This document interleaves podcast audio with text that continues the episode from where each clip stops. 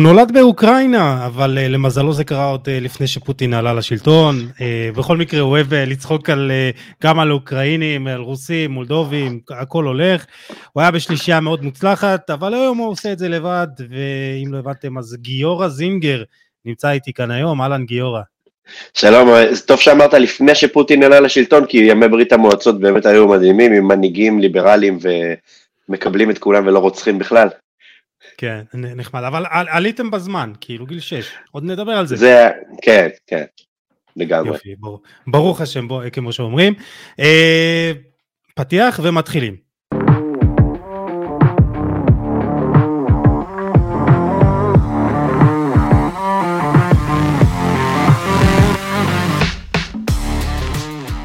ברוכים הבאים לפרק ה-222 של חולה על כדורגל הפודקאסט, ואני, יוסי עדני, שמח מאוד לארח את uh, גיורא זינגר.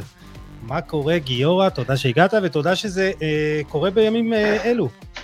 תשמע, בגלל שבימים אלו אני באמת, אני נהנה לכל הצעה, אין לי, אין לי תוכניות, אין לי מה לעשות, ויותר מזה אני אגיד לך, יש פה בבית אצלנו שישה אנשים, משפחה של אשתי, שפונו אלינו מקריית שמונה, אני, מה שאתה רוצה, אתה רוצה שאני אערוך לך פודקאסטים, עזרה עם הילדים, הכל אחי, אני פנוי.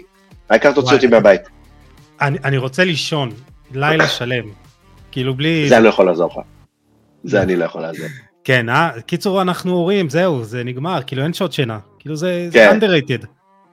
אה, זה קצר אבל, זה העניינים. כמה ילדים יש לך? שניים, שיהיו בריאים. בני כמה? שמונה ושלוש. כאילו... אז נו, אתה כבר צריך לישון בזה, השלוש עוד לא ישנים. השמונה הבעייתי, אבל לא משנה, הוא אחלה, אחלה גבר, בחור טוב, ילד טוב. איזה קבוצה אוהד? אה, אז זהו, הוא, אה, שאלה טובה, הוא התחיל לאוהד את מכבי פתח תקווה מתישהו, ואז הוא אמר... לא! נכון, נכון, עוד נדבר לא. על קבוצות שצריך לבחור. כן, הוא עוד בשלב. שאתה יודע, זה, זה מתעצב ואפשר לשנות, אה, אבל אפרופו משפחה בבית, זה כאילו, אשתך רוסיה, נכון? אשתי לא רוסיה, לא, היא נראית אבל, אז זה עובר, אם צריך זה עובר. אבל ראיתי סרטון ב- ברוסית שלה, נכון? לא, אבל זה כל הפאנץ', היא לא יודעת רוסית, היא עושה סרטון אה. ברוסית כמו מישהי שלא יודעת רוסית, וזה מה שמצחיק פה, אם היא הייתה יודעת רוסית אז אין בדיחה. אה, היא מדברת, זהו, מי שלא מבין רוסית, הוא מפספס חצי מהבדיחה, שהבדיחה זה המבטא המצחיק מאוד שיש לה ברוסית, שאיתו היא אה, נותנת, נותנת בראש. לחמאס, כן. כן. אז אני מזמין אתכם לצפות בזה, אז קיצור, אין אה, בדיחה על אה, משפחה שגרה בבית, משפחה רוסית וכאלה וזה. הסבתא בסלון, כאילו, אבל... לא- הסבתא לא... בסלון, אה, אני תמיד אומר שיש סטיגמות שפוגעות בנו. אף פעם לא הייתה לי סבתא שגרה איתי בסלון, אף פעם. היא גרה עם דודה שלי. אבא שלי ניצח בזוג פרק. יש לך בקטע הזה, אתה אומר. כן, כן. לא. Uh, בכל מקרה, גיורא זינגר, uh, אתה הסטנדאפיסט השלישי בסדרת הפרקים המיוחדת שלך, כן? לפודקאסט, כן, שלוש, זה גם סבבה, לא? מצאת זמן טוב, באמת, הסטנדאפיסטים כל כך, אנחנו כל כך מובטלים היום, שזה אבל, כאילו... אבל, אמרו לי שאתה, שאתם עדיין מופיעים, כאילו... אנחנו, אנחנו מתנדבים בטירוף, uh, נוסעים כל יום לבסיס אחר, אבל כן, עובדים הרבה, אבל הפרנסה...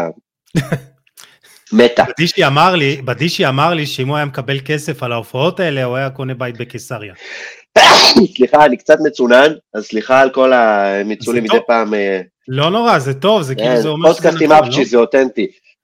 לגמרי. בדישי היה קונה בית בקיסריה, הם היו משלמים על ההופעות, הוא צודק, זו תקופה מאוד מאוד עמוסה בשבילנו, וכן,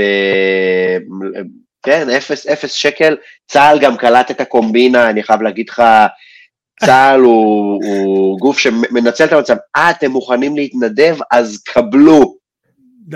רשימת דרישות. מה זה, זה לא, אין, לא רשימת דרישות, זה פשוט באמת המון המון טלפונים, ואתה מנסה באמת לשמח, כי זה אנשים שהם אה, בדיוק כמוך אה, גויסו למילואים, כלומר אנחנו לא גויסנו למילואים, אבל הם גויסו למילואים ונלקחו מהחיים הרגילים שלהם, והם שמה, אה, רובם הגדול באהבה גדולה, מסירות גדולה, ו... אנחנו מבינים שאנחנו חייבים לתת משלנו, אה, אנחנו חייבים לתת, כי זה המילואים כן, שלנו. חשבתי על זה ב, בימים האחרונים שאנשים כאילו פשוט עצרו את החיים שלהם לתקופה בלתי ידועה כאילו זה יכול להיות uh, עכשיו חודש זה יכול להיות uh, חצי שנה ושנה כאילו הם עצרו את החיים לימודים עבודה משפחה וזה ושמע אה, ליבי איתם ואני מאוד מקווה שיחזרו לשלום הם והחטופים ונעבור את התקופה הזאת כמה שיותר. אמן אמן שיהיה מהר כן אמן. Uh, בקיצור, uh, גיורא, אתה אחרי, בא אחרי שאולי בדישי, יוסי גבני, הצלע הראשונה בשלישיית בערך, עוד נדבר עליה. אה, כן. ואני כמובן מזכיר לכולם שאתם מוזמנים כמובן להאזין לפרקים האלה ולדרג את חולה על כדורגל הפודקאסט בספוטיפיי, אפל או בכל אפליקציה אחרת, וכמובן לעקוב אחרי חולה על כדורגל בפייסבוק, טלגרם, טיק טוק. אה, טוויטר, אינסטגרם, יש גם יוטיוב, ובאתר של חולה על כדורגל, כדורגל.com. וואו, וואו, אתה בכל אה, הפלטפורמות, מה זה? רק תפתח OnlyFans, יוסי. אה, חוץ מזה, זה השלב הבא, לאט לאט. כן, מעולה, טוב מאוד שאתה תחזיק ככה מלא פלטפורמות. אז תדרגו, כן. אני ממליץ לדרג, לדרג, לדרג, לדרג, זה חשוב, זה עוזר. נכון, נכון לגמרי. תשמע, אני ראיתי שאתה חזק מאוד בפייסבוק, אפרופו בזה רשתות, אבל... אני חזק בפייסבוק, כן. כן, פייסבוק נהייתה קצת אה, בעייתית בתקופה האחרונה. פייסבוק כאילו נחשבת לאפליקציה כזה, הרבה פעמים אני אומר לאנשים פייסבוק, אז הם כזה, זה עוד קיים? עכשיו זה עוד קיים. יש לי כמובן גם אינסטגרם וטיק טוק ויוטיוב וכל כל, אה, כל פלטפורמה, אני משתדל כל פלטפורמה לתת לה את מה שהיא מיועדת בשבילו. אז יוטיוב זה מין ארכיון כזה שהכל עולה אליו, אה, טיק טוק זה הדברים באמת היותר קצרים, וגם עולים, עולים שם הרבה קטעי סטנדאפ שלי, אינסטגרם, אה, אני משתמש פה ל stories, והקטעים הארוכים שעולים בשוטף עולים בפייסבוק. צברתי המון המון קהל בפייסבוק, יש לי שם עמוד המון המון שנים, וכאילו, אתה יודע, אתה כאילו צובר המון קהל, הוא לך, יפה, מחדש בטיק טוק. כן, אה? אז זהו, אז גם אני אמרתי, אבל אתה יודע, אבל בסוף אתה כזה צריך להתאים את ה... אתה לא יכול להעלות את מה שאתה מעלה בפייסבוק לטיקטוק, ואז אתה צריך להראות. אתה כן, כי לא לכולם יש הכל, אז זה בדיוק מה שאני הבנתי. אתה יכול להעלות, ולא לא כל מי שעוקב אחריך בטיקטוק, או עוקב בפייסבוק, או להפך, או ביוטיוב. כן. אני מניח שאנשים לא עוקבים אחריך בכל הפלטפורמות, כל אחד בוחר לו את הפלטפורמה שהוא אוהב, ואתה צריך לפנות לכל אחד בפלטפורמה שלו. זהו, שעכשיו בפרקים האלה, כל פעם אני מדבר על דברים שדיברתי איתם בפרקים הקודמים, ונגיד עם אה, יוסי גבניב דיברתי על קטע של, אתה יודע, אם היום אתה לא ברשתות, אז כאילו אתה לא קיים, וכאילו... לא. אלא איך אתה משתמש ברשתות, כאמצעי פרסום, או כאילו שיזכרו שאתה גיורא זינגר סטנדאפיסט? קודם כל זה גם אמצעי פרסום, אבל אמצעי פרסום זה לא מספיק, כלומר זה לא מספיק רק לפרסם, לכתוב חבר'ה יש לי הופעה, חבר'ה יש לי הופעה, חבר'ה יש לי הופעה, אתה חייב לספק תוכן, להיות עמוד מפרסם זה לא משהו שהקהל מעוניין לצרוך. אתה יכול לדחוף לו את הפרסומות שלך בין התכנים. אמ, במקרה שלך זה מאוד מאוד קל, ואני גם אה, עוקב אחרי העמוד שלך, אתה כותב המון המון תוכן, הכדורגל מספק לך המון תוכן גם בתקופות שאין בארץ וגם בתקופות שיש, ויש לך גם הרבה קולגות, זה מאוד מאוד פופולרי היום אגב, בגלל שאני אוהב כדורגל, קופצים לי הרבה, הרבה מאוד מהקולגות שלך, אני מקבל את כולם, כי הרשתות מצ... מציעות לך אותם באופן יזום. וזה באמת אה, דבר מדהים שאתם יכולים לנהל ביניכם גם איזה מין פינג פונג ולקבל השראה אחד מהשני, אבל תוכן הוא הדבר הבסיסי ביותר שהעמוד שלך ברשת חייב לספק, פרסומת זה ה-next level. כן, לגמרי. Uh, טוב בואו בוא נדבר קצת, הפרק הזה ו- ו- וכל הפרקים כאילו הם נעים בין הכדורגל והסטנדאפ והחיים עצמם ואני חושב שהחיים עצמם כרגע הם uh, הדבר הבולט והמשמעותי. Uh, חודש ושבוע עברו מאז אותה שבת איומה, איך, איך הם עברו לך באופן אישי? תראה, אנחנו היינו בחו"ל כשזה התחיל, היינו בטיול משפחתי בחגים, היינו אמורים לחזור לארץ ב-16 לעשירי, שזה תשעה ימים אחרי זה, הדבר הזה. כמובן הטיסה בוטלה, כמו כל הטיסות שהיו לישראל באותו יום, ואז אנחנו התחלנו לחפש טיסה חדשה, הבנו שזה קצת קשה, ושצריך לתת לזה איזה שבוע להירגע, עד שיהיה מקום בטיסות, שזה בדיוק מה שקרה. יש לנו שני ילדים קטנים ואשתי גדלה בקריית שמונה, יש לה אה, חרדת אה, מלחמות מהקטיושות בצפון שהיו בשנות ה-90, שאני תמיד מספר שבתקופת הקטיושות לא היה צבע אדום, ההתראה על טיל הייתה טיל בחצר, זה ההתראה, כאילו אה, הופ, הם יורים, הנה הטיל. זה, אתה מבין, לא היה... אז, אז היא מאוד מאוד, אה, אני עוד זוכר את זה מהתקופה שהיינו רווקים בתל אביב, אזעקות זה דבר שהיא רצה אליו בטירוף, היא גם הייתה אצנית בילדות, אז היא תמיד עושה איתי תחרות, כאילו, היא מודדת עם סטופר, הגעתי לממ"ד ב-9.3. ו... ומאוד התלבטנו בהתחלה האם לחזור או לא, כי בגלל שהיא בחרדה ויש ילדים, היא אמרה אולי עדיף לי להישאר בחו"ל. והיה מאוד מאוד קשה בחו"ל, כלומר, אתה, דווקא כשהדבר הזה קורה, הדבר שאתה הכי רוצה להיות הוא בבית, למרות שזה מרגיש המקום הכי, הכי פחות בטוח פיזית, אבל זה המקום הכי בטוח שלנו נפשית, זה הבית, זה, זה, זה אבסורד, זה קונפליקט. והיום ממה שקורה בעולם הזה בכלל נכון, לא בכל מקום, אבל בהרבה מקומות בעולם יש אנטישמיות שגורמת לך להסתכל מעבר לכתף שלך כשאתה יוצא, וזה באסה. כן. אז אה, שם זה תפס אותנו, וכשהגענו, אני, היה לי מאוד מאוד מאוד חשוב להתחיל להתנדב, ואנחנו התחלנו לרוץ בבסיסים, ואני מתנדב המון המון בבסיסים, וזה גם קטע הצבא, כמו שאמרתי לך, הוא קלט את הקומבינה, היה איזה חייל שדיברתי איתו, ואמרתי לו, מתי אתם רוצים שאני אבוא? אז הוא אומר לי, תשמע, יום ראשון יש אהוד בנאי, יום שני יש ישי ריבו, תבוא יום שלישי. אמרתי לו, לא, אני בא יום שני לישי ריבו. יפה, תשמע, אולי תגיד לי, אני, אני אתחיל לבוא להופעות. זהו, תקשיב, הם משרתים בזאפה, זה מטורף הדבר הזה, משרתים בזאפה. הם פשוט כאילו, יש להם הופעות. חבר'ה, יש משימה, איזה משימה? יש פה עכשיו אריאל זילבר, מה אתה המשימות? חכו רגע, כן, אתה אומר. כן. אפשר לראות בשש? וכאילו, באיזה. באיזה שלב הבנת שצריך להתחיל לצחוק, כי אם לא נשתגע? צחוק זה החיים שלי, אה, זה משהו שבחרתי אותו כמקצוע, אבל אתה לא קם יום אחד ואתה אומר, נראה לי שאני אתחיל להיות מצחיק, נראה לי שאני אוהב את זה. צחוק זה משהו שאתה, אצל כל הסטנדאפיסטים, היינו כאלה תמיד, אנחנו תמיד רואים את מה מצחיק, את חצי הכוס המצחיקה באירוע, ולכן אני, אני תמיד מאמין שאפשר לצחוק. זה באמת אירוע שבדיוק אה, כמו כולם, הוא באמת יוצא, יוצא מפרופורציית הפיגועים נקרא לזה, זה אירוע שהוא באמת גם אותי הוא שם בשוק, וגם את כל הסטנדאפיסטים שאנחנו אנשים כאלה. אז אה, אני זוכר שבימים הראשונים, כשהתחילו השיחות על הופעות בצבא, היו סטנדאפיסטים שרשמו, אתם אשכרה מסוגלים להצחיק עכשיו, אז הימים הראשונים היו בהלם גדול, ומתוך ההלם היה קשה להצחיק, אבל אני חושב שאנחנו התאוששנו יותר מהר מכולם, והבנו שגם אנחנו בשביל עצמנו, וגם אנחנו בשביל קהל אחר, אה, אנחנו אחראים על המורל עכשיו, כי כשאתה אומר סטנדאפיסטים, אז יש אמנם לכאורה הרבה, אבל לא באמת, יש פה כמה עשרות סטנדאפיסטים במדינה, מהכי גדול ועד הכי קטן, זה כמה עשרות, זה לא יותר ממאה.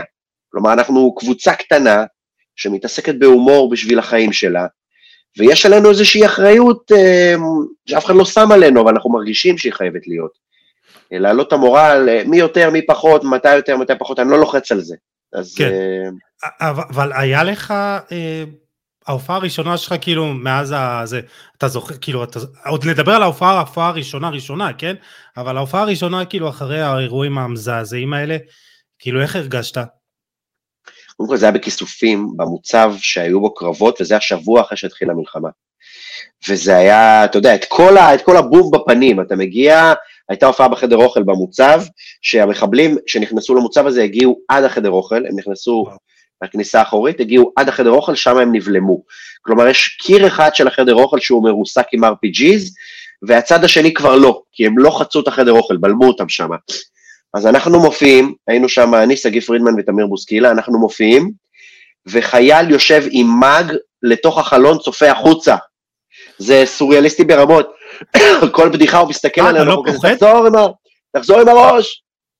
דווקא זה הרגיש מאוד בטוח, היו מלא מלא חיילים, מלא גם בדרך לשם, כל עשר מטר חיילים, אז... אה, אה, תקשיב, אז, אז על, מה, על מה אתה צוחק בהופעות כאלה? כי אני, אני מניח שזה הופעות שונות מבדרך כלל. אז לא באמת, יש, יש קצת קטעים על, ה, על המצב, על המלחמה, על הדברים המצחיקים במצב, אבל יש גם הרבה חומר רגיל. אתה יודע, אני מדבר איתם עליי ועליהם, מי השאיר פה ילדים, ועל זוגיות, ו...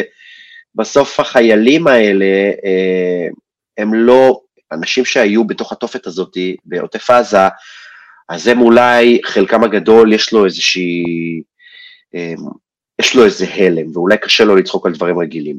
אבל אה, חיילים הם אנשים הם דווקא שבאו עם מוטיבציה גבוהה ומורל גבוה, ואתה יכול פשוט להביא להם את החיים שהיו לפני המלחמה לתוך שדה הקרב, זה בסדר גמור, הם מקבלים את זה לגמרי.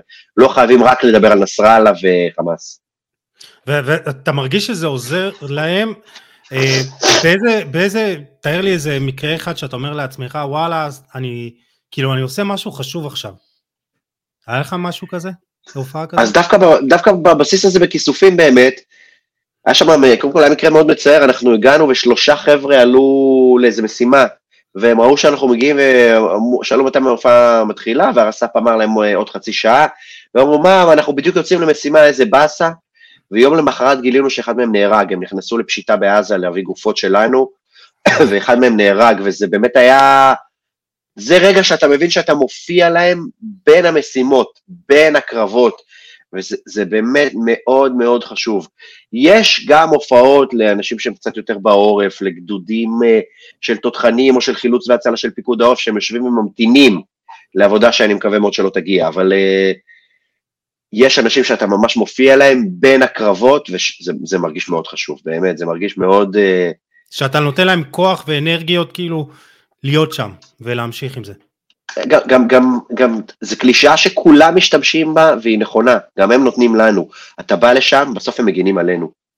כן. ואתה אומר, וואלה, זה חשוב לי להיות פה, לראות את זה, לראות כמה יש להם מוטיבציה, אתה רואה את זה בעיניים, זה, זה מעודד מאוד ומחזק מאוד.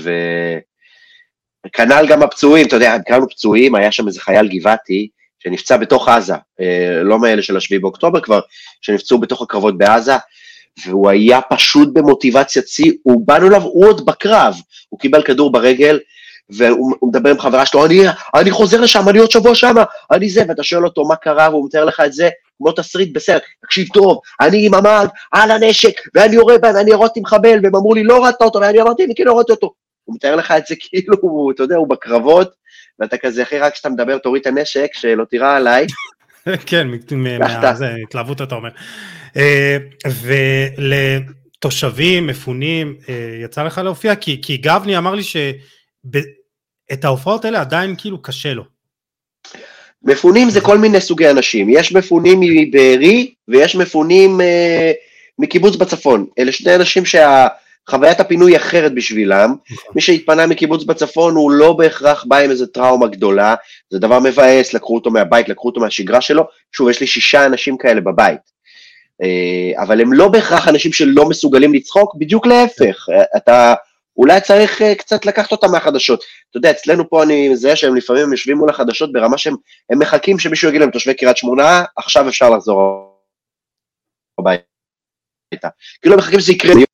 אז אני, מה שקשה לי מפונים, בלהופיע למשפחות כאלה, זה שזה משפחות, ואני פחות, אני פחות מופיע למשפחות בשוטף, אני חושב שההופעה שלי היא קצת יותר למבוגרים, ואני מרגיש שאם אני אבוא אה, להופיע למשפחות, אז אני עושה פה שני דברים שהם אה, לא מספקים, כאילו, אחד זה שאני לא כל כך פונה לילדים, דבר שני, בזמן הזה לא הלכתי להופיע לחיילים, שאני מרגיש שאני הרבה יותר פונה אליהם בשוטף. ואני מרגיש שיותר נכון שמי שיש לו תוכן למשפחות יבוא למשפחות, ואני בזמן הזה אלך אה, הופעה למבוגרים, מה שנקרא, כי זה באמת, יש המון סטנדאפיסטים עם הומור לכל המשפחה, ויכול, שיכולים להופיע לילדים בני עשר, וחבל שאני אבוא ולא אתן את המוצר. אם כבר באתי, אז לפחות שאני אתן את המוצר. לגמרי. Uh, טוב, בואו בוא ככה נדבר גם על ההופעות וגם על סטנדאפ, אבל נחזור uh, טיפה אחורה.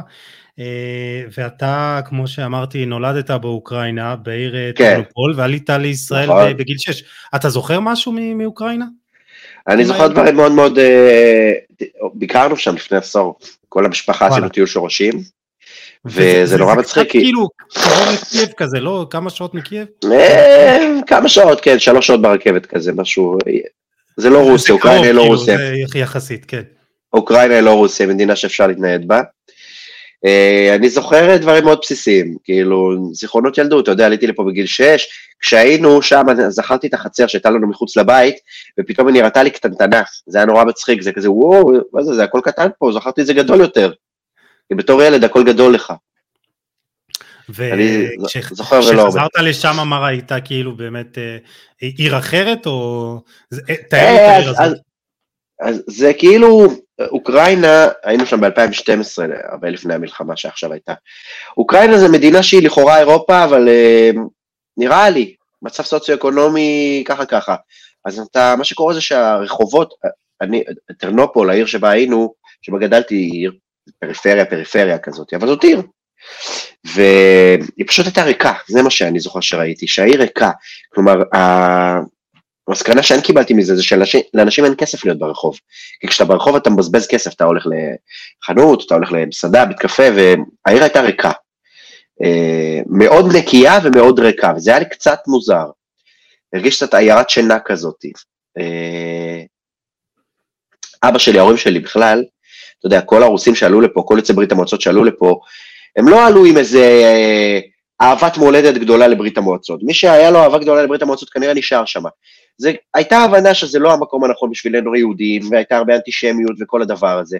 ואני חושב שכשחזרנו לשם, אבא שלי כל הזמן הזכיר לעצמו, וואלה, הם היו חארות והם נשארו חארות. זה כל הזמן המסקנה שהוא הגיע אליה, בכל הטיול שלנו. ועכשיו טרנופול אה, הרוסה בעקבות המלחמה? אז יש לנו שם, להורים שלי, לאמא שלי יש שם איזה חברה שנשארה שם, והיא עברה עכשיו לעיר שנקראת לבוב, שאבא שלי משם במקור, זה יהיה יותר קרובה לגבול עם פולין. היא עזבה את טרנופול, כי טרנופול גם הייתה תחת uh, קרבות, לא יודע בדיוק מה המצב שם, אבל uh, not safe. לא, לא, לא קל, אתה אומר.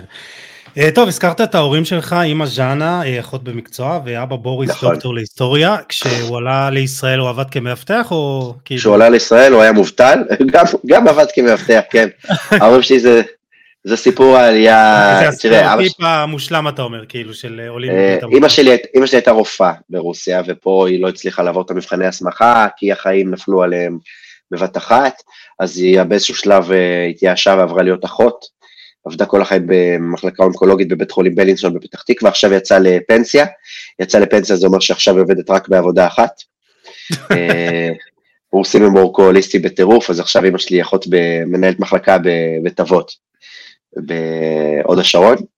וכן, אבא שלי דוקטור להיסטוריה, שזה באמת, הוא איש כל כך כל כך חכם, וזה כל כך כל כך לא מעניין פה אף אחד, אתה יודע, אתה יכול לתאר לעצמך כמה נישתי זה דוקטור להיסטוריה, גם אם אתה דובר עברית מלידה. אז, אז בקיצור עבד מאבטח אתה אומר. גם, גם, כן, גם. הבנתי. עבד בכל הסטריאוטיפים, כן. ובוא ככה אה, תאר לי קצת את הילדות שלך, עליתם ל- לישראל, כפר סבא וכאלה, אה, למה כפר סבא?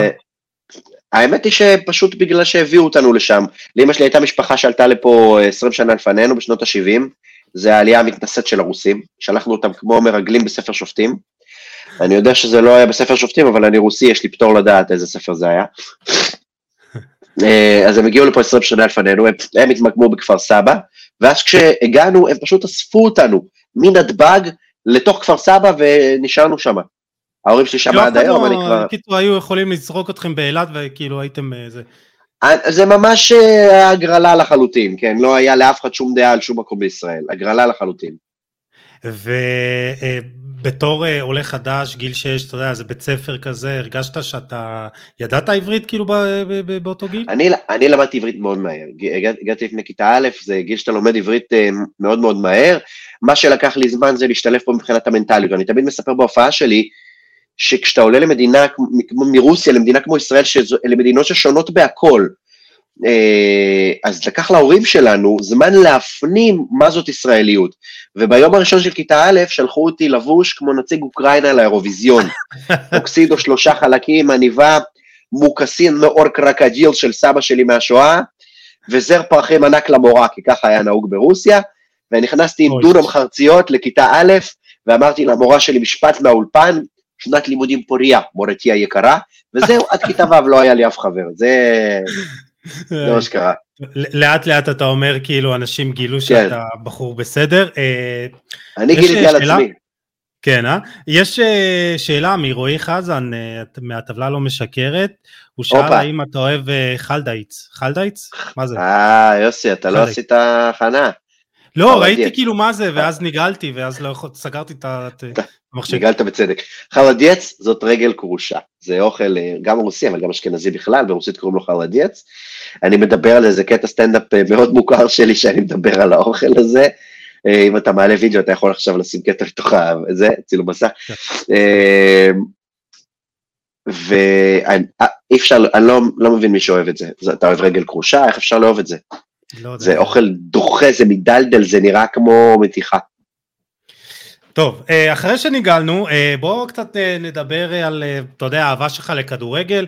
אנחנו כן. נחזור כזה כדורגל, לא כדורגל. ב... איזה שלב אתה יודע שאתה אוהב כדורגל? כי זה מתחיל להיות באוקראינה או מה?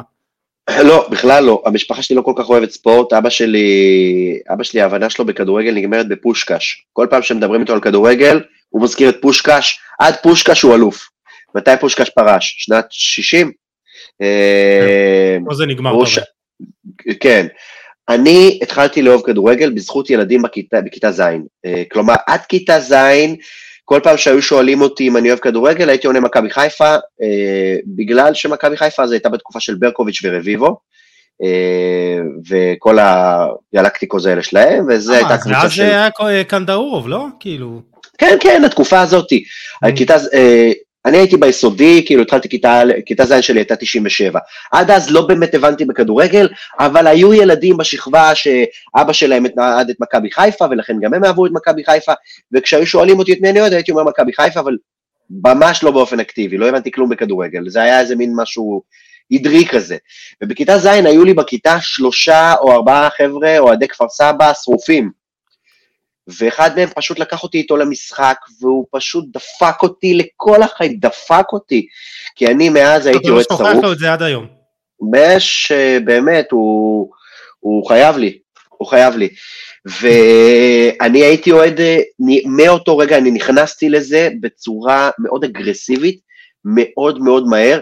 גם גיליתי שמנכ"ל הפועל כפר סבא באותה תקופה, גבי טווילי, זה האיש שממנו אנחנו שוכרים את הדירה. אנחנו גרנו בדירה של גבי טווילי, אני לא יודע אם אתה זוכר את זה, זה בתקופה של טווילי וטביב בכפר סבא, אמ, ואני לא ידעתי שהוא מנכ"ל כפר סבא, ואז כשגיליתי את זה, אז הייתי מקבל ממנו כרטיסים למשחקי חוץ, הוא היה לוקח אותי, כשהייתי מבקש ממנו, באוטובוס של השחקנים למשחקי חוץ. באיזה גיל זה? זה כיתה ז'-ח'-ט' כזה. וואו, איזה גדול. הייתי זוכר, אני ממש זוכר שהייתי נוסע לקריית אליעזר, יושב ליד גיאורגי דרסליה, הרגשתי, הייתי מרגיש כבוד גדול, והייתי אוהד שרוף שרוף מכיתה ז' ועד הצבא, אני, בודדים המשחקים שפספסתי, כולל משחקי חוץ בכל מקום בארץ, הייתי נוסע עם חברים, עם אבא שלהם ועם השחקנים, ב... יש, היה לי חבר מאוד טוב, אוהד כפר סבא, שהייתה לו משפחה בחיפה, אז כל משחק בחיפה נגד אחת החיפאיות היה חגיגה בשבילנו. היינו נוסעים לסוף שבוע בחיפה, ישנים אצל סבתא שלו, הולכים לקריית אליעזר ברגל, מגיעים לזה, אני באמת הייתי מטורף, והחיים שלי היו באותה תקופה משבת לשבת, אבל של קבוצה מעפנה כמו כפר סבא. רגע, אבל לש... זיכרונות טובים יש לך כאילו מהתקופה הזאת? חוץ מהנסיעות עם דרזליה באוטובוס. הניצחון הכי גדול שלנו, אה, היו שני ניצחונות גדולים בתקופה שלי כילד, אחד זה 4-0 על מכבי חיפה בקריית אליעזר שהביאו לפיטורים של גיורא שפיגל, והשני זה הפועל חיפה, כשהם לקחו אליפות בעונות האליפות שלהם, שבוע אחרי שהם הבטיחו את האליפות הם הגיעו אלינו לכפר סבא למשחק חוץ, וניצחנו אותם 7-3, זה המשחק שאני הכי זוכר בחיים. מי כבש? היה, אברג'יל היה כוכב באותה, זה נראה לי שהוא כבש רביעייה, אברג'יל כבש רביעייה, יניב אברג'יל, ולא זוכר מי עוד, וזה היה שם עם רוסו וגרייב וכל הקבוצה המטורפת שלהם. אין הישגים לכפר סבא, ההישג הכי גדול שלנו הוא חצי גמר גביע בשנת 2000 ומקום שביעי בליגת העל, הרבה, הרבה פעמים היינו מקום שביעי. אני כל הזמן אומר שלא יכול להיות שאני אוהד קבוצה, משנת 96 אני אוהד אותם, לא יכול להיות שאני 27 שנים אוהד ואף עונה בטעות לא התלבש לנו משחק חוץ מול איזה קבוצה באזרבייג'אן שתיתן לי רק את החוויה של לנסוע לאזרבייג'אן, אתה יודע. זה באמת... עצור, uh... זה, זה גם לא נראה שזה הולך לקרות בקרוב, אבל עוד נדבר על ההווה של הפועל כפר סבא. אה, ומתי אתה... מתי אתה מגלה שאתה גם מצחיק? איזה... שנייה. אני הייתי מצחיק, כן, סליחה, אני, אני מקנח את האף פה, אני קצת אה, אותנטי מדי. אני מגלה שאני מצחיק, אה, אה, זה היה כלי, זה היה מגננה בשבילי בבית ספר, אתה יודע, בגלל שהייתי גם, אה, לא, לא באמת הייתי עולה חדש, אולי הייתי עולה חדש יותר בראש שלי, הייתי, אבל ילד רוסי כזה שהוא מרגיש שקצת קשה לו חברתית, וגם היה לי שם מאפן, גיורא לילד בכיתה, אתה יודע, ילד בבית ספר זה שם מאפן, והייתי מרגיש שצחוק זה, צחוק זה הנשק שלי, צחוק הוא תמיד נשק, הצחוק שלי בא יותר ממקום של הייתי חייב להעיר הערות בכיתה. כל הזמן. ואחת לכל כמה הערות הייתה מאוד מצחיקה. הייתי מוכן להירשם אה, במזכירות על זה, הייתי מוכן לעשות הכל בשביל זה. וגיליתי שאני מצחיק בבית ספר, גיליתי שאני רוצה לעשות בשביל אם זה משהו, הרבה אחרי הבית ספר, כלומר יותר בצבא. אבל הייתי, הייתי המצחיק של החבר'ה כבר בבית ספר. וזה כאילו, אתה יודע, זה כזה סטנדאפ בקטנה בהפסקה, או כזה יותר דחקות וכזה הערות פה ושם, וזה כאילו. יותר דחקות והערות, הייתי מגיב לסיטואציות, זה משהו שהייתי טוב בו. הייתי מוצא מה מצחיק בסיטואציה ויודע לשלוף את זה. הייתי, הפורטה שלי היה לה, להיכנס במילים של, של המורה ולהצחיק, והן שונאות את זה, אז הייתי נרשם במזכירות בלי סוף. אה, היא עושה גיור יוצא החוצה כזה? זה היה להירשם, כן. אימא של שחר חסון הייתה מזכירה אצלנו בבית ספר, אז הייתי נרשם אצלה, והיא כזה, כן, גם הבן שלי כזה. יופי. אה, וטוב, אז אתה בעצם אה, משרת אה, בצבא, אתה מדבר על הצבא, ואתה משרת שם, ואתה במגמת מחשבים, ואתה... נכון, וגם בצבא הייתי במחשבים. וזהו, וגם אתה עושה תואר מדעי וזה, וגם אחר כך, אה, אתה יודע, אה, מסיים קבע ועובר להייטק, וכאילו, בו בזמן אתה גם לומד וגם מופיע, וככה, אה, מתי זה באמת מתחיל להיות קצת יותר מאשר טוב דחקות אצל החבר'ה?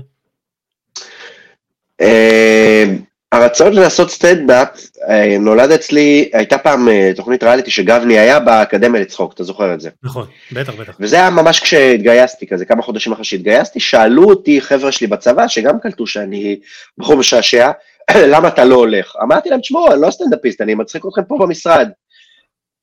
אבל עם זאת התחלתי לכתוב אה, סטנדאפ למגירה כזה. לא היה לי שום כוונה לעשות איתו שום דבר, אמרתי בוא נכתוב חמש דקות.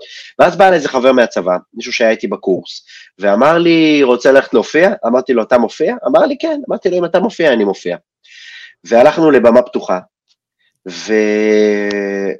ומאותו רגע, זה היה לפני 18 אמ, שנים, מאותו רגע אני שם. באתי פעם ראשונה, לא היה לי שום כוונה לבוא עוד פעם, אבל היה לי מאוד כיף. ואז באתי פעם שנייה והייתי גרוע מאוד. פעם ראשונה באתי עם 20 חברים, אז, אז הם מעודדים אותך והם איתך ונותנים לך אנרגיות. פעם שנייה באתי לבד להופיע, אז הייתי פשוט האמת יוצאת לאור, הייתי גרוע. ואמרתי, רגע, אבל פעם ראשונה היה כיף, עכשיו אני חייב חוויה מתקנת, וזהו, ומשם אני ב... בעניינים. וההופעה השנייה הזאת שכאילו לא הייתה טובה, אז uh, אתה זוכר אותה? מה, כאילו הבדיחות לא עבדו? לא צחקו? אה, תראה, אתה, יש משהו שאני תמיד אומר למישהו ששואל אותי, תן לי טיפים בשביל להתחיל להופיע, אני אומר לו, כדי לדעת לרוץ, אתה צריך להתחיל לרוץ. אתה לא יכול לקרוא על ריצה. אז אותו דבר בסטנדאפ. סטנדאפ זה מיומנות שמכל אומנויות הבמה, היא יותר מהכל נלמדת על הבמה. אתה לא יכול לעשות לזה חזרות, אתה על הבמה לומד את המיומנות הזאת. וזה באמת מה שקורה לכל אחד, אין ביקום, באף מקום בעולם, סטנדאפיסט שבא להופיע וידע לעשות את זה. אתה שנים שורף, אה, צובר קילומטראז' וזה, אתה יודע, זה ככה זה, זה, אתה לא יכול להיות טוב, אתה לא יכול. אתה פשוט צריך לה, או להפנים את זה, או במקום מסוים להיות חסר מודעות לזה, שזה גם משהו שמאוד מאוד עוזר, כי אם אתה חסר מודעות לזה שאתה לא טוב, אז אתה לא מתבאס ואתה ממשיך לבוא להופיע, ואז אתה, החוסר מודעות אה, דווקא עוזר לך ואתה פשוט הופך לטוב. ואז כשיש לך את המודעות, ואתה מבין שהיית לא טוב, זה כבר לא חשוב. אז זה משהו ש... אני זוכר, הייתי מצלם כל הופעה שלי בהתחלה, עוד לפני עידן הטלפונים, במצלמה דיגיטלית כזאתי, ובא פעם שחר חסון, שהיה מנחה במה פתוחה, בא לאיזה חברה טובה שלי שהייתה באה איתי לכל הופעה, ואמר לה, מה שאת מצלמת אותו פה זה לא רלוונטי, הוא יבין על עצמו דברים רק עוד כמה שנים.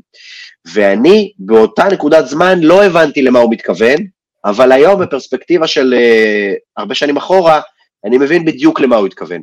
השנה, שנתיים הראשונות שלך על הבמה הן לא רלוונטיות.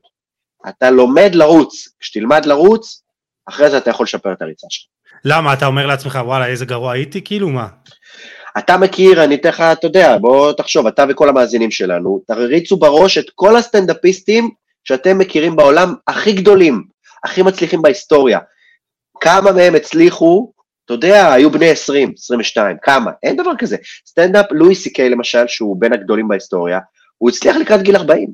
זה מקצוע שהוא פשוט, אתה, אתה טוחן אותו.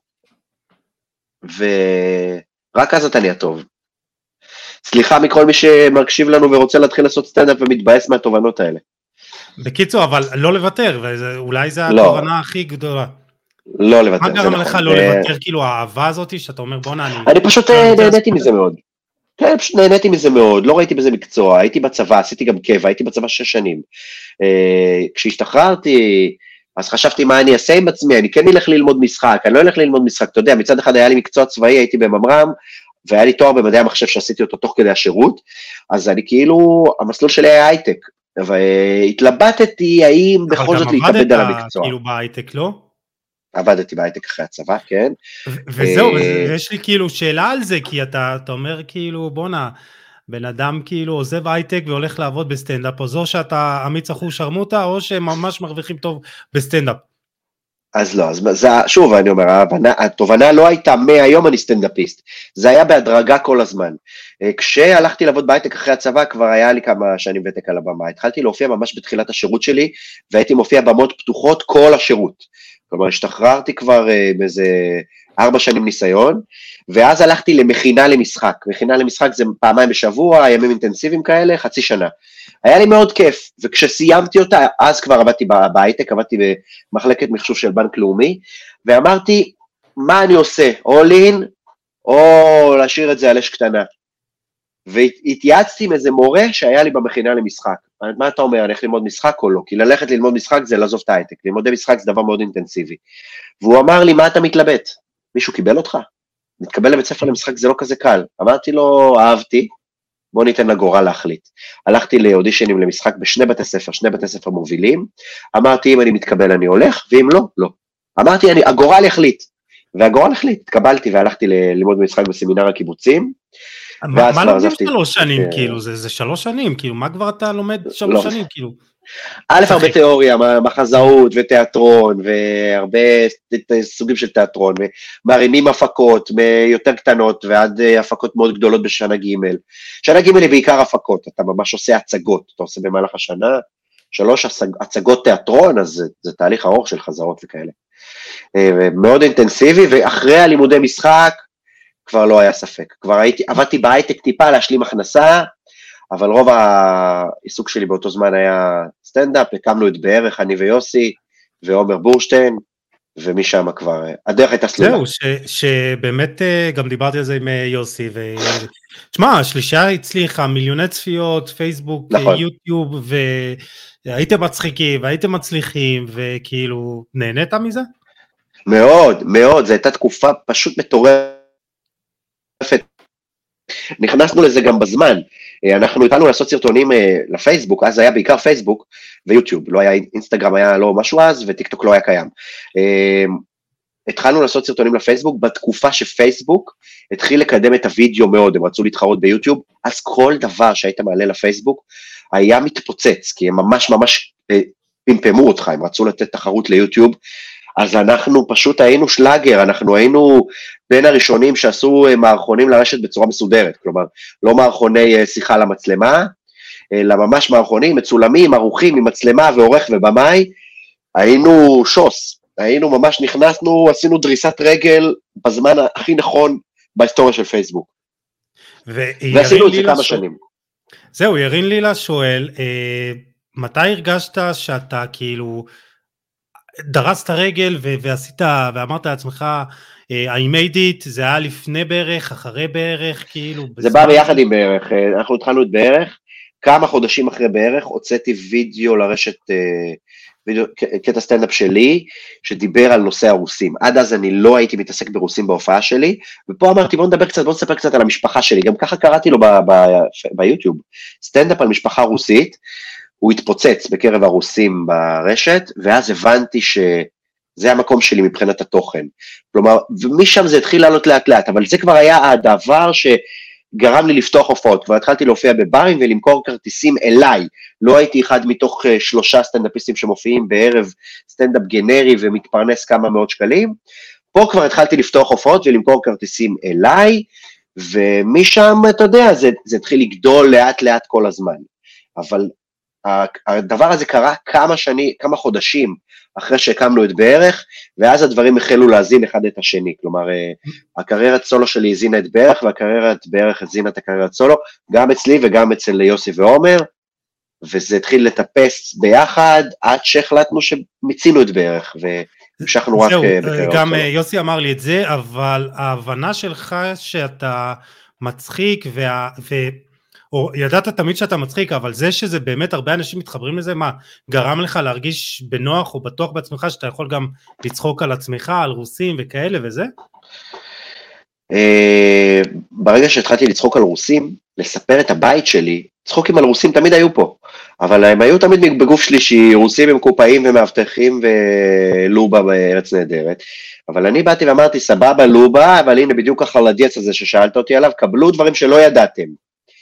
קבלו בדיחות על אימא שלי בגוף ראשון. שם אני התחברתי לעצמי, אני נהייתי סטנדאפיסט הרבה יותר טוב בבת אחת. תראה, יש הרבה מאוד סטנדאפיסטים מצחיקים בארץ, באמת מצחיקים, שלא שמעת עליהם בחיים. כי בשביל להיות סטנדאפיסט שפורץ את גבולות המצחיק, ונהיה לו קהל משלו, והוא מצליח למכור כרטיסים, צריך להיות לו משהו יוצא דופן, ניש... אולי נישתי באיזה מקום. כן. אה, יוצא דופן, זה הדבר, יוצא מהכלל, אוקיי? זה ה... וזה נהיה הדבר שלי שאני יוצא מהכלל. אני הייתי הסטנדאפיסט הראשון בישראל שצוחק על רוסים בגוף ראשון בעברית. וזה הביא אליי את כל הדור אחד וחצי, אנחנו קוראים לזה, רוסים שנולדו בארץ או עלו לפה קטנים, שזו התגובה הפופולרית ביותר שאני מקבל, סוף סוף מישהו מדבר עלינו. כלומר, יש לי הומור עצמי, אל תצחק עליי שאני קופאית וזונה. תן לי את הבדיחות מהבית שלי, כמו ששלום אסייג עשה למרוקאים. וזה מה שאני עושה, וזה צריך לקרות, ושם גם ההרגשה שלי כסטנדאפיסט. אז התחלתי להרגיש סטנדאפיסט שלם, אמיתי, מישהו שמקצוע הסטנדאפ, לא הייתי מספר יותר בדיחות, מכירים את זה. תגיד, אה, אה, ואנשים שהם לא רוסים, אה, צוחקים מזה? אז אני תמיד אומר, אתה, אתה מצליח לצחוק מקריס רוק? כן. למרות שאתה לא שחור ולא אמריקאי, נכון? אבל הוא מדבר על זה הרבה, אז זה אותו דבר. אתה מכיר רוסים, אני מניח, איפה גדלת בארץ? אני ירושלמי, יש, אה, אתה יודע, ליד מרכז קליטה, בוא נגיד ככה. בוא'נה, ירוש, רוסים ירושלמים הם רוסים קשוחים, זה רוסים הכי קשוחים בארץ, זה לא באמת? הרוסים של? אשדוד. מה- מה ההבדל בין הרוסים ב- בארץ? ירושלים היא עיר קשוחה בכלל, היא עיר מאוד מאוד מגוונת תרבותית, יש לך שם הרבה מאוד סוגי אוכלוסיות ממש שונות אחת מהשנייה בתכלית. יש לך אה, יהודים, יהודים חרדים, ערבים, כל אחד מהם הוא קיצון. וזו עיר מאוד, אתה יודע, אתה, תמיד אני אומר, אתה לוקח פנייה לא נכונה, שונאים אותך, אבל בכל פנייה על רקע אחר. זהו, ש- שאני גר בגילו, וגילו כאילו זה, זה עיר בפני עצמה, איזה 50-60 אלף תושבים, ואתה יודע, וואי, גילו זה, ה- באינתיפאדה, גילו חטפה, זה, שם אני נכון. מכיר. כן, כן, אה, לי- לי- אה? יכולים לצחוק ממני מי שלא רוסי, בגלל שאני אני מנגיש את זה, אני עושה מופע בעברית, אני מנגיש את זה, וגם לא כל המופע שלי הוא על רוסים, זה חצי חצי, אבל זה, ה, זה הבסיס, זה הקור של ההופעה שלי, הקטע הזה שאני רוסי. אה, ובאמת, אה, חוץ אה, מרוסים, מה, מה אתה כאילו אוהב לבצע את הסטנדאפ? אז תשמע, אז אני גם אה, איש משפחה, יש לי אישה, יש לי ילדים, אז אני מספר עליהם.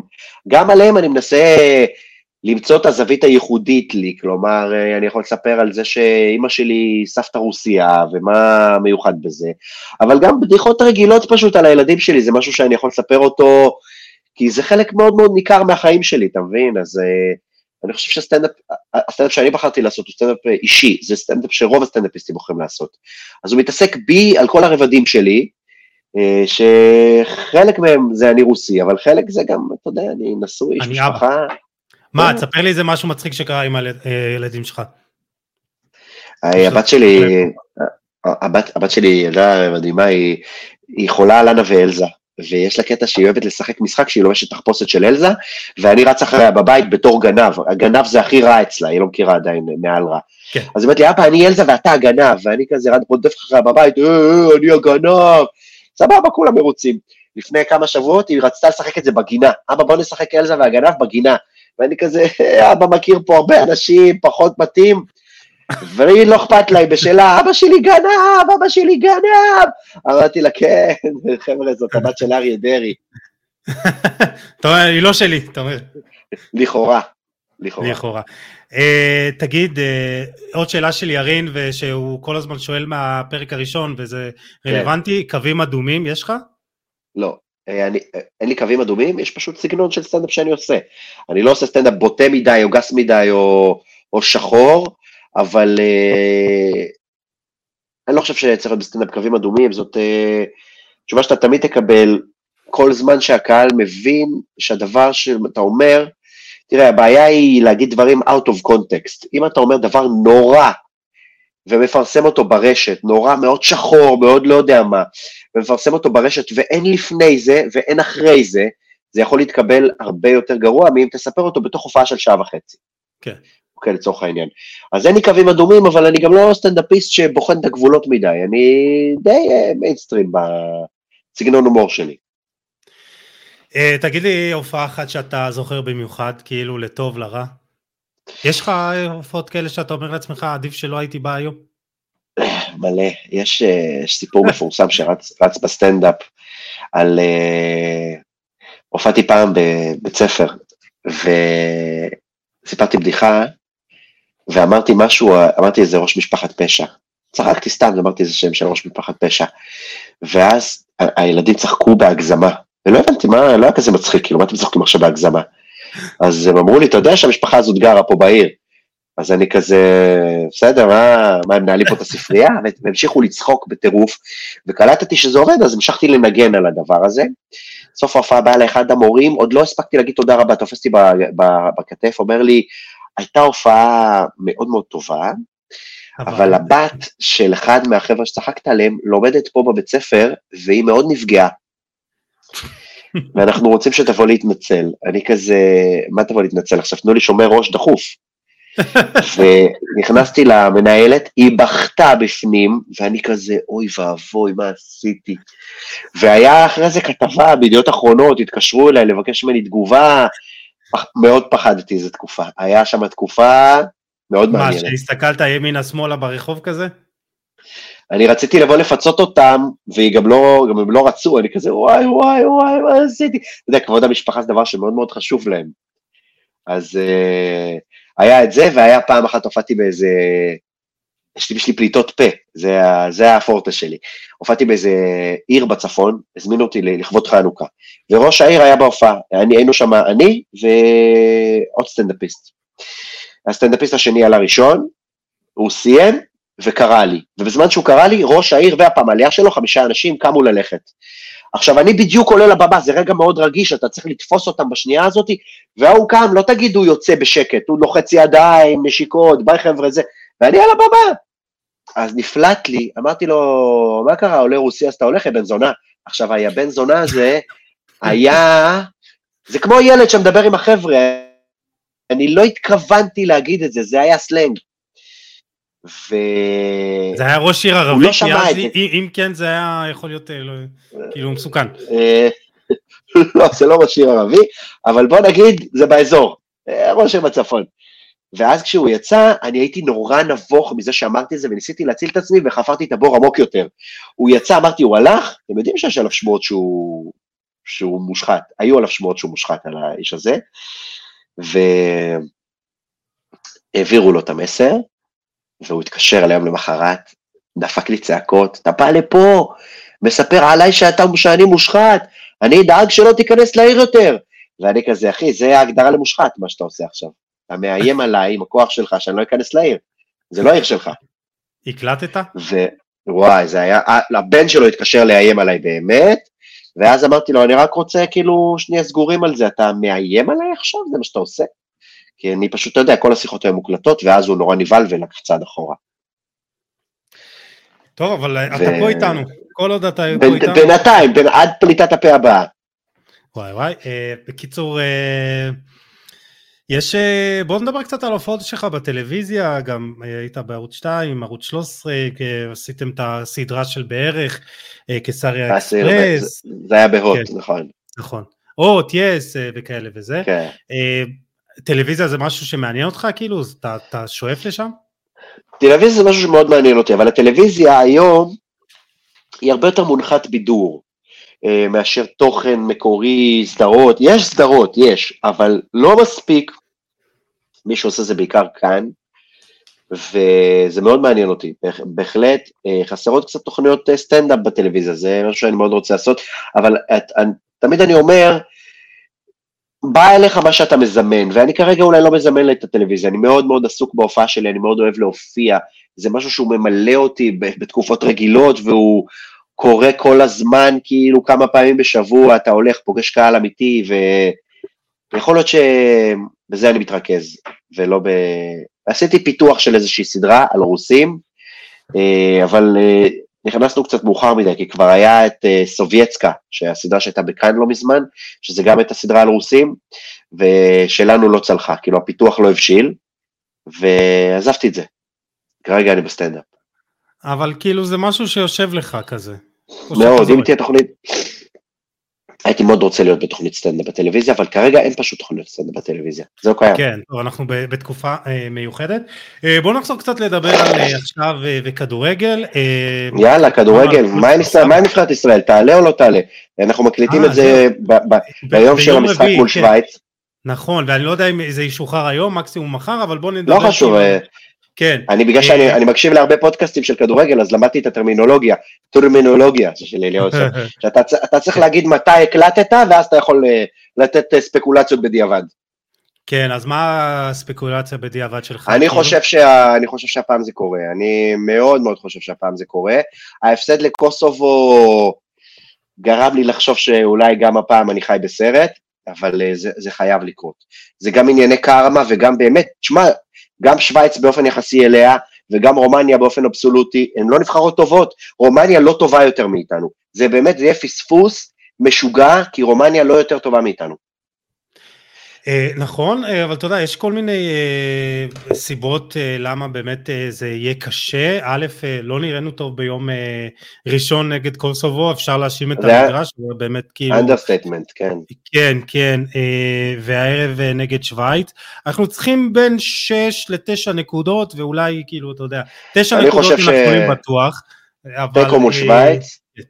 תיקו מול שווייץ, סבבה, אני קונה. וניצחון על רומניה זה כולם מבינים. אני, מה שמפריע לי בנבחרת ישראל, מה ש... אני, אני רואה, אתה יודע, הקבוצות שאני, אני אוהד אה, נבחרת ישראל, אני עוקב, אני גם, אני חזק בטבלאות ובספקולציות ובעניינים, לא, משתדל לראות משחקים, הם הרבה פעמים נופלים על יום שבת, אני תמיד מופיע, אבל uh, הפעם תפסתי בתקופה שאני מובטל, מה שמפריע לי בנבחרת ישראל כאוהד של הנבחרת, בדיוק מה שהוא מפריע לי בכפר סבא, זה שאני אומר, אני עוקב אחרי הנבחרת 25 שנה. לא יכול להיות שמאז הפארק דה פרנס הזה, בשנת 93, לא היה משחק אחד של סנסציה. 30 שנה לא עשינו סנסציה. איך זה יכול להיות? אפילו כפר סבא מנצחת את מכבי חיפה פעם בכמה שנים בסמי עופר. יש את ה-5-0 הזה מול אוסטריה, ואיתו אנחנו רצים שנים קדימה, וזהו, אין כלום, אין, איך אף פעם לא מנצחים איזה נבחרת, איזה, איזה ניצחון מטורף. איזה ספרד 1-0 כזה, כן. תתפוס אותם ביום גרוע במגרש גרוע, לאיך זה אף פעם לא קורה? אז אני אומר, עכשיו רומניה זה לא תהיה סנסציה, אבל האופי שלנו תמיד תמיד מפשל, והוא פשוט חייב להתעלות פעם אחת. אולי באמת עם כל מה שקורה וכל הקרמה וכל ה... אני לא יודע, אבל uh, זה חייב לקרות מתישהו, זה חייב, אתה חייב להתעלות. איך זה קורה לאלבניה ולמקדוניה ולכל הקבוצות האלה, שבלרוס ושווייץ ואנחנו לא, איך? נכון, בקיצור אני, אני, אני חושב שאולי אה, נעשה תיקו, אה, אני מאוד מקווה, אני הימרתי תיקו בקוסובו והפסד בשוויץ, אבל עכשיו אנחנו צריכים אה, תיקו. הפוך גם אה, טוב.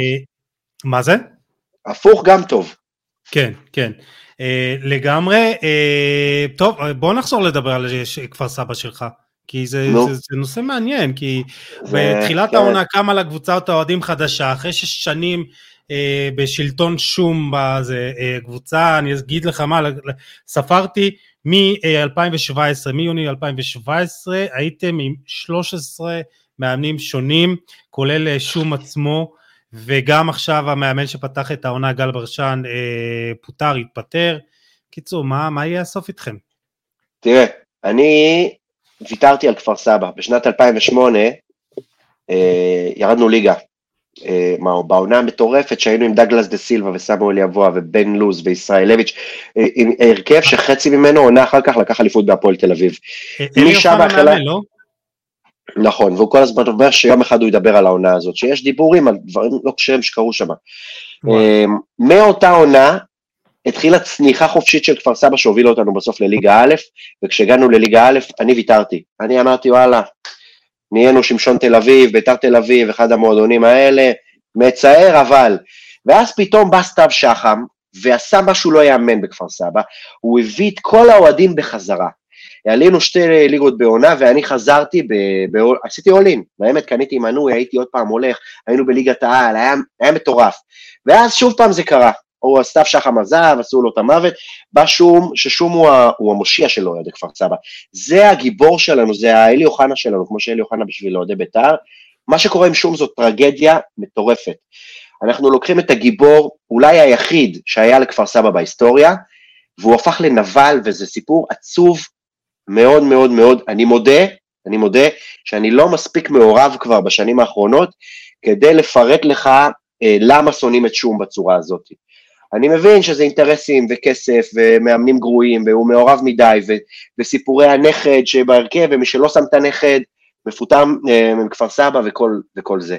זו טרגדיה גדולה שאני חושב שבמקרה הזה יהיה מאוד מאוד קשה למועדון לקום מזה ואני חושב שזה מה שגרם לנו, אה, לא לנו כי אני לא חלק מזה, אה, אני לא אקח את הקרדיט על דברים שלא עשיתי, גרם לאוהדים שחשוב להם ואכפת להם להקים קבוצת אוהדים שמע, קבוצת אוהדים עם אה, עומר פדידה, אלירן סיימון, זה כאילו שמות... אה, הלוואי, הלוואי שזה יצליח, והלוואי שנהפוך לקטמון. מגיע לנו, אתה יודע, בואנה, מגיע לנו. אה, תן קצת נחת, מדי פעם.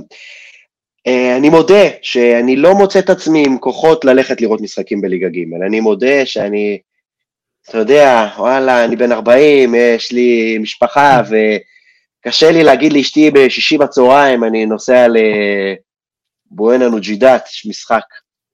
אה, כן. תשמע, את האמת, אה, פתחתם את העונה הנוכחית עם 2 מ-2, ואז קרה מה שקרה, ולך תדע אם הליגה תחזור, ואם כן, אז מתי. אה, מתי פעם אחרונה הלכת למשחק של כפר סבא? אתה זוכר?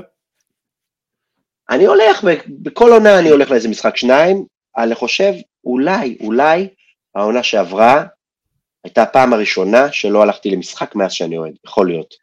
עונה לפני זה, כל עונה הייתי בא, יש לי חבר טוב שהוא אוהד אה, כפר סבא, אנחנו חברים מאוד טובים, והוא כל פעם סוחב אותי. אה, עונה שעברה כן הייתי, הייתי בבלומפילד מול בני יהודה. ואני זוכר שאני מגיע לשם, זה היה משחק על כלום, היינו, לא אנחנו ולא בני יהודה, היינו פקטור בליגה לאומית שנה שעברה, ואני ממש זוכר שאני אמרתי לעצמי, מה אני עושה פה? על, באתי כאילו, נגמר אחת אחת. עדיין משחק גרוע כזה, אתה יודע, כאילו... מדשדש, כאילו, זה באמת, אה, אבל כן, אני אוהד משנת 96, וכנראה שלא הייתה אף עונה שלא ראיתי משחק. עכשיו שנזכרתי במשחק הזה שראיתי שנה שעברה, לא הייתה. מה שקרה עם כפר סבא הוא טרגדיה, ו... כן. אני אוהד כדורגל מאוד, אני אוהד, זה תחביב שלי, ואחד המשפטים שאני אוהב להגיד כשאני מדבר על זה, זה שזה הזיה בעיניי, הזיה, שאני ואוהד מנצ'סטר יונייטד שגר במנצ'סטר, יש לנו את אותו תחביב. זה לא יכול להיות, זה כמעט לא הגיוני. אנחנו, יש לנו את אותו תחביב, שנינו אוהבים כדורגל, וזה לא יכול להיות, אתה יודע. עכשיו, סיפרתי לך גם בוואטסאפ, כשהתכתבנו לפני זה, לכל אוהד אה, כדורגל בארץ, יש את הקבוצה שלו בחו"ל. אז אני בחו"ל אוהד את הארסנל. בחרת קבוצה מצליחה מאוד. עכשיו, כשאתה בוחר קבוצה בחו"ל, אתה תמיד בוחר קבוצה גדולה. אף אחד לא אוהד את מילוול או ווטפורד, יש כאלה, אבל זה כבר הזיה. אז אני בחרתי קבוצה גדולה, כן. אני אוהד את ארסנל. ארסנל, תרשה לי להגיד, זאת הקבוצה הכי לוזרית מבין מועדוני הפאר באירופה. מה שארסנל מצליחה, האליפות שהם הצליחו לאבד שנה שעברה, זה באמת, זה יותר גרוע מנבחרת ישראל. כאבה לך? מאוד. אני, בגלל שכפר סבא קצת אה, הפסיקה לספק לי את, ה, את הצורך הזה, כי באמת זה נהיו משחקים על כלום ועונות על כלום, אין מאבקים על עלייה, נאבקים על מקום שביעי בליגה לאומית, אז ארסנל קצת החליפה את המקום, כי גם ארסנל עם ארטטה התחילה לחזור לעצמה, אז אני משתדל מאוד לצרוך uh, כדורגל אנגלי, ועונה שעברה צרכתי כדורגל אנגלי לדעתי הכי הרבה בחיים שלי, וכל העונה, כל העונה, בגלל שאני מכיר את ההיסטוריה של ארסנל, אמרתי, מתי הם יצליחו לאבד את זה ואיך, כי זו באמת עונה לא הגיונית לאבד את זה, אה, והנה, הצליחו. כולם היו, הצליחו. אה, כולם אה, חשבו שזה יקרה. הצליחו. כן, אפרופו כדורגל אנגלי, ואמרת שאתה כל כך אה, רואה העונה עם כל מה שקרה, אה, גינויים, גם ארסנל עם הודעה מגומגמת, אה, חצי כזה, אתה מצליח לראות כדורגל אנגלי או כדורגל בכלל בתקופה הזאת? אני מצליח, כי האסקפיזם הוא נחוץ, אני מצליח. היה ארסנל נגד סיטי בשמיני באוקטובר, זה משחק שמאוד מאוד חיכיתי לו, ואותו לא הייתי מסוגל לראות, זה הרגיש לי תלוש. אבל עקבתי כאילו באפליקציה. אה, אבל עד שניצחתם, כאילו זה... זה כל העניין. שוב, לא, לא, לא היינו בבית, היינו בחו"ל, היינו בחו"ל. כן. אז היה צריך טיפה להתאמץ בשביל לראות. אם היינו בבית והייתי רק צריך להדליק את הטלוויזיה, יכול להיות שהייתי רואה. אבל הרגישתי מטופש להתאמץ כל כך לראות משחק כדורגל אנגלי, כשהבית נשרף ואני בחו"ל, אז פשוט ראינו חדשות כל היום באותו יום, אני זוכר את זה. היינו במלון בחו"ל, וצרחנו חדשות בצירוף, ואמרתי, אני לא מתאבד עכשיו על למצוא מקום שמשדר לי פה ארסנל סיטי, וכן, אולי אני המנחוס, אני צריך להפסיק לצרוך כדורגל של קבוצות שאני אוהד. שמע, לך תדע, אולי העונה, אל תלך לשום משחק של כפר סבא, פתאום תמצאו אתכם חזרה בליגת על. נעשה את זה. הלוואי, הלוואי, אני, אני תמיד אומר, אני אוהד, אני באמת מאוד אוהב כדורגל, וגם אשתי אוהבת כדורגל. אה, אנחנו אוהבים לראות כדורגל, היינו במונדיאל ב-2018, זה היה ממש לפני הילדים, היינו במונדיאל שבועיים, היינו תשעה משחקים, זה היה אחד הטיולים הטובים בחיים שלי. אה, אנחנו חולים על זה, ממש. שנה שעברה במונדיאל, בגלל שאני סטנדאפיסט ואני קובע לעצמי את הלו"ז, שנה שעברה, אני נובמבר, דצמבר, אמרתי, אני לא עושה כלום עכשיו חוץ מללכת פיזית להופעות, היינו קמים, היו מתחילים משחקים ב-12 בצהריים, הייתי מתיישב בגינה ולא קם עד 10. התקופות האלה הן תקופות שאני פשוט אוהב כל כך, וגם אשתי, ואנחנו פה היינו רבים כל יום יוסף את הילדה מהגן. זה גדול. ואני תמיד אומר שאם אני אקח את הילדים שלי לראות uh, כדורגל, בגלל שעברתי את כל החיים כאוהד כפר סבא, אני אקח אותם לראות קבוצה מנצחת. כי אני חושב שכדורגל אני לא יודע איזה, זה יכול להיות אה, מכבי חיפה, הפועל תל אביב, יסלחו לי כל אה, אוהדי האנדרדוג שחושבים שאני אוהד הצלחות, כי אני לא, אני אוהד כפר סבא. אבל אני חושב שהצלחות זה משהו שהוא כיף בכדורגל, וכיף לראות אותו. ולי בתור אוהד כפר סבא לא הייתה הצלחה אחת כל השנים שלי. ואם אני אקח את הילדים שלי לתחביב הזה, אני אכניס להם את זה לראש, אני חושב שכדאי שהם יראו תארים, ואנחנו נבחר ביחד קבוצה מנצחת. ותעבור לאוהד אותם? אותה?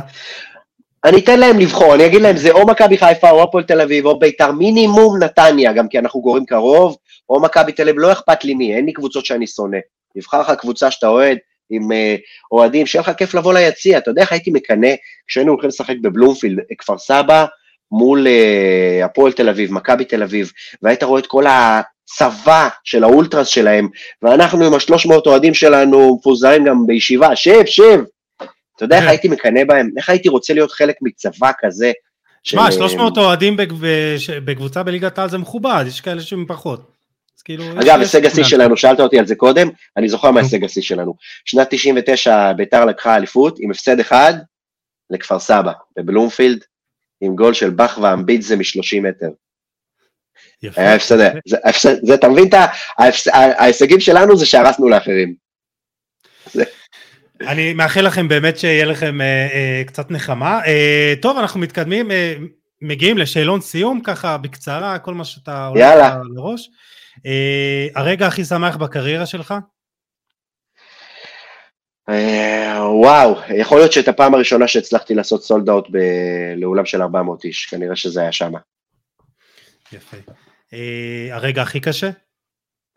זה הבדיחה עם אה. ראש העיר או זה? זה כן, אה, לא היו רגעים קשים, זה אתה מדשדש הרבה שנים, זה לא קשה. אבל uh, היו הופעות לא טובות, אתה מגיע לפעמים, מרגיש שאתה לא מצליח להתרומם, אבל זה חלק מהקריירה, לא היה רגע אחד. Uh, מי מודל ההשראה שלך? Uh, שחר חסון, האיש uh, פנומן, אני, אני מטורף עליו בתור איש מקצוע, מטורף. ויש לך גם uh, קשר אישי אמרת. הכרת אותו? אני מכיר, אני מכיר אותו, תראה, הכרתי אותו כש... אה, הוא ביים לנו מסיבת סיום בכיתה ט', אמא שלו הייתה מזכירה בבית ספר, הוא היה אז סטנדאפיסט די בהתחלה, הוא ביים לנו את המסיבת סיום, זו הפעם הראשונה שנחשפתי אליו. אמ, אחרי זה כשהתחלתי לעשות במה פתוחה, הוא היה זה שהיה מנחה אותה, וכשהשתפרתי טיפה, אחרי איזה חצי שנה, שנה בסטנדאפ, הוא לקח אותי להיות המחמם שלו תקופה קצרה. אנחנו מכירים, אנחנו מכירים אה, הרבה שנים, אה, היכרות אה, סבבה כזאת, כן, מכירים. אה, ובחו"ל? לואי סי קיי. לואי סי קיי הוא פנומן, באמת לסטנדאפיסט. מה, גילוי. מה, מה, מייחד, מה מייחד אותו? הצורה שבה הוא יודע להגיש לך בדיחה ולהגיד לך דברים נוראיים, לואי סי קיי אומר לפעמים דברים נוראיים, ויש לו את החצי חיוך הנבוך הזה שלו, אתה- שזה גורם לך פשוט להרגיש שזה בסדר שהוא אמר את זה ולהיקרע מצחוק, למרות שבהופעה האחרונה שלו, ש, שיצא, הוא, הוא קצת לכלך מדי על יהודים, ואשתי היה לה כזה כבר, מה הוא רוצה? מה הוא נהיה אנטישמי? כבר היה לה קצת קשה מדי. אבל לואי סי קיי יודע להגיד דברים נוראיים ב- ולקרוע אותך מצחוק ב- באותו רגע. אתה סולח לו על האמירה הנוראית. תשמע, אני חייב להתחיל אה, לצפות בהופעות שלו, אני מרגיש קצת ש... לא, הוא, אה, הוא, יודע, הוא יודע לנסח בדיחה בצורה עילאית. זה לא שאתה צריך עכשיו לעקוב אחרי זה ולנתח את זה, אתה פשוט בתור צופה, אתה צוחק מזה, אבל הצורה שבה הוא בונה את הבדיחה, מטורף. איש מקצוע מדהים. הסטנדאפיסט הטוב בישראל, אתה יכול אה, לענות על זה? לא, אז אמרתי, ש, שחר הוא, הוא בעשירייה הראשונה בעולם לדעתי. בעולם. הוא, הוא שולט במקצוע הזה ברמה שרונלדו ומסי שולטים בכדורגל. אתה יודע, הוא פשוט דובר עברית, זה, ה, זה הבאסה שלו, אם הוא היה סטנדאפיסט ב-level שלו דובר אנגלית, הוא סופרסטאר מטורף. הוא, הוא פשוט פנומן, הוא משחרר לך על הרשת רבע שעה כל שבוע, אה, אין לזה אח ורע בעולם, הוא מטורף. גם מאוד מצחיק, כאילו. כן, לגמרי. אה, תשמע, יש לו, יש לו גם אה, קטעים כאילו במשך כל ה... כבר שנים כאילו שהוא מוציא ו, ודמויות ואני עוד זוכר לפני כאילו ממש בתחילת עידן הרשתות החברתיות, נו, שכחתי איך קוראים לדמות הזאת, נו. אה, MC מנצור היה לו, נכון, נכון, וואי, אני זוכר את שהוא זה. היה ראפר, ראפר תימני. ה Winamp וכאלה וזה, וואי, Winamp. נכון? תראה, זה קצת, זה קצת מוזר באמת להגיד לך שאני, אתה יודע, לדבר ככה על בן אדם שאני מכיר באופן אישי, אבל שחר הוא השראה לא רק בשבילי, הוא השראה בשביל הרבה מאוד סטנדאפיסטים אחרים, הוא חרוץ בצורה שלא תיאמן. אה, מעבר לעובדה שהוא מצחיק וכישרוני, by default הוא גם חרוץ, והוא פשוט, אה, זה, כל, כל שנייה שלו, זה סטנדאפיסט שאני דואג לצרוך הופעה שלו, אני הולך להופעה שלו פעם בכמה זמן, ואני נהנה כמו אחרון הקהל, ולא כמו קולגה. אה, מגניב. טוב, נעבור קצת לכדורגל, השחקן הישראלי הטוב בכל הזמנים, אוף, אני אלך על ברקוביץ'. ברקוביץ'. אני חושב זהבי, לא שיוסי, כן. לא זהבי, בניון, יש לי קצת איזה עניין עם בניון, אתה יודע, אי אפשר להטיל ספק בזה שהוא היה בטופ, בטופ של, של הכדורגל הישראלי, אבל חוץ מה, מליברפול, הוא אחרי ליברפול פשוט עבר לקבוצות גדולות ולא שיחק בהן. הוא היה בארסנל ובצ'לסי, והוא לא שיחק שם. והבעיה הכי גדולה שלי איתו, זה שהוא לא עשה שום דבר משמעותי בנבחרת. והנה, אני אשאל אותך כאיש שהכדורגל זה החיים שלו. אם אני אומר לך, תן לי משחק אחד של בניון בנבחרת, איזה משחק אתה אומר לי? תשמע, אפרופו, עכשיו אני נזכר, וזה היריבה שאנחנו נפ- נפגוש הערב, זה שווייץ. 2-2 מול שווייץ, נכון. זה תמיד התשובה, כי לא היו עוד. לא היו עוד. וזה, אני חושב, הפספוס הכי גדול של בניון. לא היה לו, את. כמו ברקוביץ' ורביבו מול אוסטריה, לא היה לו משחק כזה. סליחה אם בניון מאזין, הוא... בניון, שהוא, במה שהוא היה, הוא היה צריך לקחת את הנבחרת שלנו על הגב ביותר מ-2-2 מול שווייץ. לפחות עוד חמישה משחקים שהיית צריך לזכור. ואין, תמיד כשאני מדבר, מדבר עליו שיחה, זה תמיד התשובה, זה רק 2-2 מול שווייץ. וואלה. אז, אז זהו, אני חושב שמי שאתה יודע, אה, בוחר את הדברים האלה, זה לפעמים אה, הולך על רגש, ויכול להיות שברקוביץ' עשה לך משהו, אם הוא לא יודע, אולי יש שלוש של סאות'המפטון נגד יונייטד, והחמש אפס, כאילו, זה דברים שאתה זוכר בתור ילד, ואתה אומר לעצמך, וואו. יכול להיות. בתקופה ההיא של הקמפ... הקמפיין ההוא מול אוסטריה, זה היה קמפיין שהלכתי לכל משחק של הנבחרת, כולל ה-5-0 של דנמרק, זאת התקופה הכי זכורה שלי של נבחרת ישראל גם. אז יכול להיות שהשילוב הזה של השחקנים האלה, של ברקוביץ' ורביבו וחזן ו... ומזרחי וכל ה... כל הנבחרת האיש של נבחרת ישראל, יכול להיות שהיא קבוצת הכדורגל ה... הטובה ביותר שראיתי במו עיניי כזה בארץ, אתה יודע, יכול להיות, שזה בתור אהבה ילדית, אהבת נעורים נקרא לזה, כן, יכול להיות. זהו, לגמרי. והשחקן הישראלי הכי טוב היום, היום זה זהבי, היום זה זהבי. זהבי הוא פנומן, אה, אני מאוד מאוד מאוד שמחתי שהוא חזר לנבחרת, ואני מאוד מאוד מאוד התבאסתי שקרה הטמטום הזה בינו לבין בניון, זה היה כמובן, אה, אני כמובן משתייך לכל אוהדי הכדורגל שחושבים ככה, אבל זה פשוט, זה פארסה. מי אנחנו שנרשה לעצמנו לזרוק ככה את מלך השערים של כל הזמנים, על, על כזה טמטום. זהו, אני חושב שבהתחלה זה היה שיקול מקצועי, ואז הפך להיות איזה מין אה, משחקי כבוד, ואתה יודע, תמיד אנחנו... הם שניהם, יכול להיות ששניהם חיפשו את הסולם לרדת מהעץ, והמציאות הנוראית נתנה להם אותו. נכון. אה, השחקן הטוב בעולם היום. היום, אה, אני חושב ש... וואו, היה אומר, כאילו יש, יש הרבה תחרות, אבל אה, בוא נלך על... אה, קשה להגיד הלנד, כי הוא חלוץ מצרה, מטרה, הוא תמיד אנחנו סביב מסים כאלה, שהם יודעים גם לכבוש מיליארד גולים, וגם לעשות לך דריבל מחוץ לרחבה שאתה אומר איך הוא עשה את זה. אבל מה שהולנד עושה, זה שאני חושב שהוא ישבור שיאים של מסי ורונלדו. אני, אני גם חושב.